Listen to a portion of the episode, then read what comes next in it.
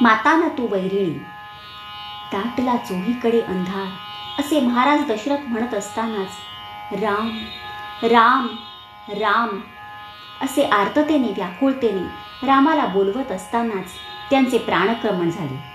वसिष्ठाधिकांनी अत्यंत संयमानं नंदीग्रामाहून भरताला आणण्यासाठी दूध पाठविले. मात्र महाराज दशरथांच्या मृत्यूचे वर्तमान त्यांनी त्याच्यापासून गुप्त ठेवले.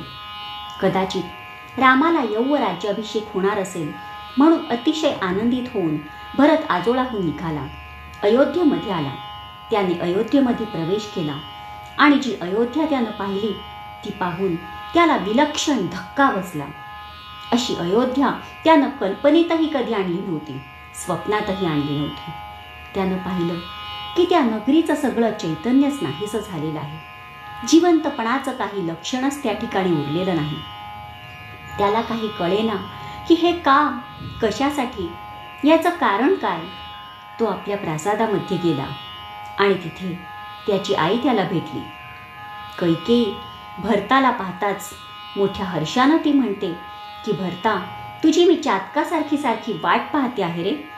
तुझा पिता निधन पावला आहे. राम इथून दूर वनात गेलाय आणि सिंहासन तुझ्यासाठी मोकळा आहे.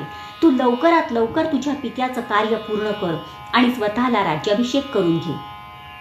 तू राजा झाला आहेस. माझा भरत सिंहासनावर बसला आहे.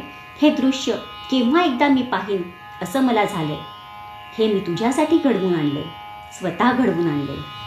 आपल्या आईचं हे अत्यंत स्वार्थी बोलणं भरतानं ऐकलं मात्र त्याचा संताप अनावर झाला.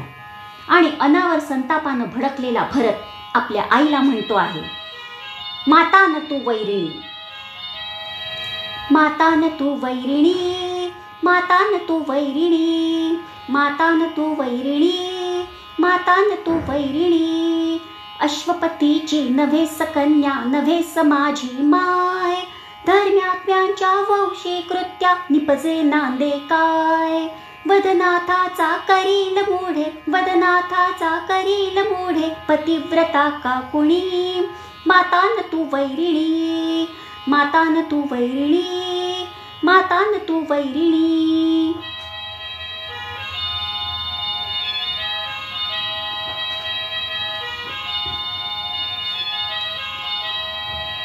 वनात भ्रात्या धाडिलेस तू स्वर्गी धाडिले तात श्रीरामांते वल्कल देता कानच जळले हात वनात भ्रात्या धाडिलेस तू स्वर्गी धाडिले तात श्रीरामांते वल्कल देता कानच जळले हात उभी न राही पळभर येथे उभी न राही पळभर येथे काळे कर जावनी.